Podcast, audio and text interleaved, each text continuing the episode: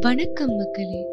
நீங்க கேட்டுட்டு இருக்கிறது கிராமபோன் கிராமம் முதல் நகரம் வரை ஒரே டியூன் அவினாஷிலிங்கம் பல்கலைக்கழகத்தோட நிறுவனர் அவினாஷிலிங்கம் ஐயா அவர்களுடைய சுயசரிதையான த சீக்ரெட் டச் பத்தி உங்ககிட்ட உரையாட போறது நான் சபா. காந்தியடிகள் இறந்ததுக்கு அப்புறம் காந்தியடிகளோட படைப்புகளை தமிழ்ல கொண்டு வரணும்னு அவினாஷிலிங்கம் ஐயா சில முயற்சிகள் எடுத்தாரு. அதை பத்தி போன எபிசோட்ல உரையாடினோம். ஆயிரத்தி தொள்ளாயிரத்தி அறுபத்தி மூணுல சுவாமி விவேகானந்தாவோட நூற்றாண்டு விழா நடந்தது. அப்ப நடந்த நிகழ்வுகளை பத்தி இந்த எபிசோட்ல பார்ப்போம் ஆயிரத்தி எட்நூத்தி தொண்ணூத்தி மூணுல சிக்காகோல நடந்த பார்லிமெண்ட் ஆஃப் ரிலீஜியன்ஸ்ல கலந்துக்கிட்டு பேசினதுனால சுவாமி விவேகானந்தா உலகம் புறம் புகழ்பெற்ற ஒரு நபரா இருந்தாரு. ஆயிரத்தி தொள்ளாயிரத்தி அறுபத்தி மூணுல உலகம் பூராமும் அவரோட நூற்றாண்டு விழா கொண்டாடப்பட்டுச்சு.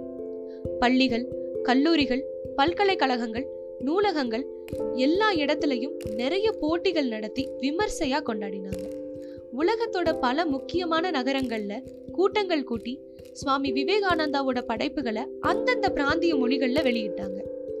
வெள்ளூர் மடத்துல சுவாமி விவேகானந்தாவோட படைப்புகளை ஒரு கண்காட்சியா வச்சிருந்தாங்க. வித்யாலயாலையும் மனையியல் கல்லூரியிலையும் அந்த விழா ரொம்ப விமர்சையாக கொண்டாடப்பட்டுச்சு. ரெண்டு நிறுவனங்கள்லையும் நூத்தி ஒரு மணி நேரத்துக்கு பூஜைகள் நடந்தது. மாணவர்களும் ஆசிரியர்களும் பஜனைகள் பாடினாங்க. தொடர்ந்து அர்ச்சனைகள் நடந்தது. மனையியல் கல்லூரியோட தொடர்பில் இருந்த வெளிநாட்டு ஆசிரியர்களும் மாணவர்களும் அவங்களோட இறை வழிபாட்டு பாடல்களை பாடினாங்க.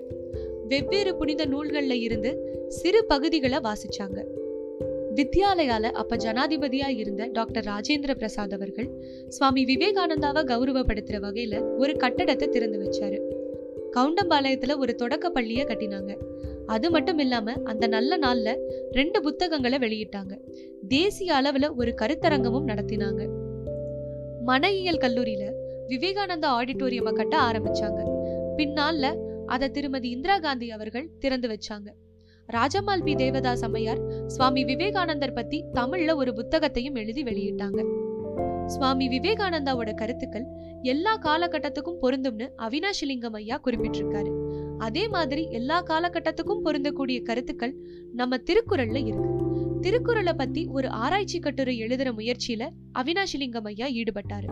அந்த அனுபவத்தை பத்தி அடுத்த எபிசோட்ல பார்ப்போம் இதுவரை உரையாடியவள் சபா. அடுத்த வாரம் இன்னொரு எபிசோடோட உங்களை வந்து சந்திக்கிறேன். நீங்க கேட்டுட்டு இருக்கிறது கிராமஃபோன் கிராமம் முதல் நகரம் வரை ஒரே டியூன்